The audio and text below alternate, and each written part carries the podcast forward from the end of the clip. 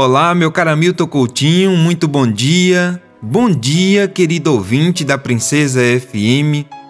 Pessoal, nada pode ser comparado a um amigo fiel. Nem ouro nem prata excedem seu valor. Talvez você se pergunte: a quem posso chamar de amigo? Se isso lhe ocorrer, lembre-se de que Jesus, um homem tão conhecido, também tinha poucos amigos.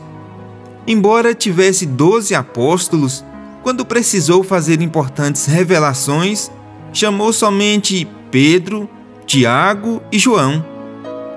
Lembre-se de que a verdadeira amizade nasce do coração de Deus.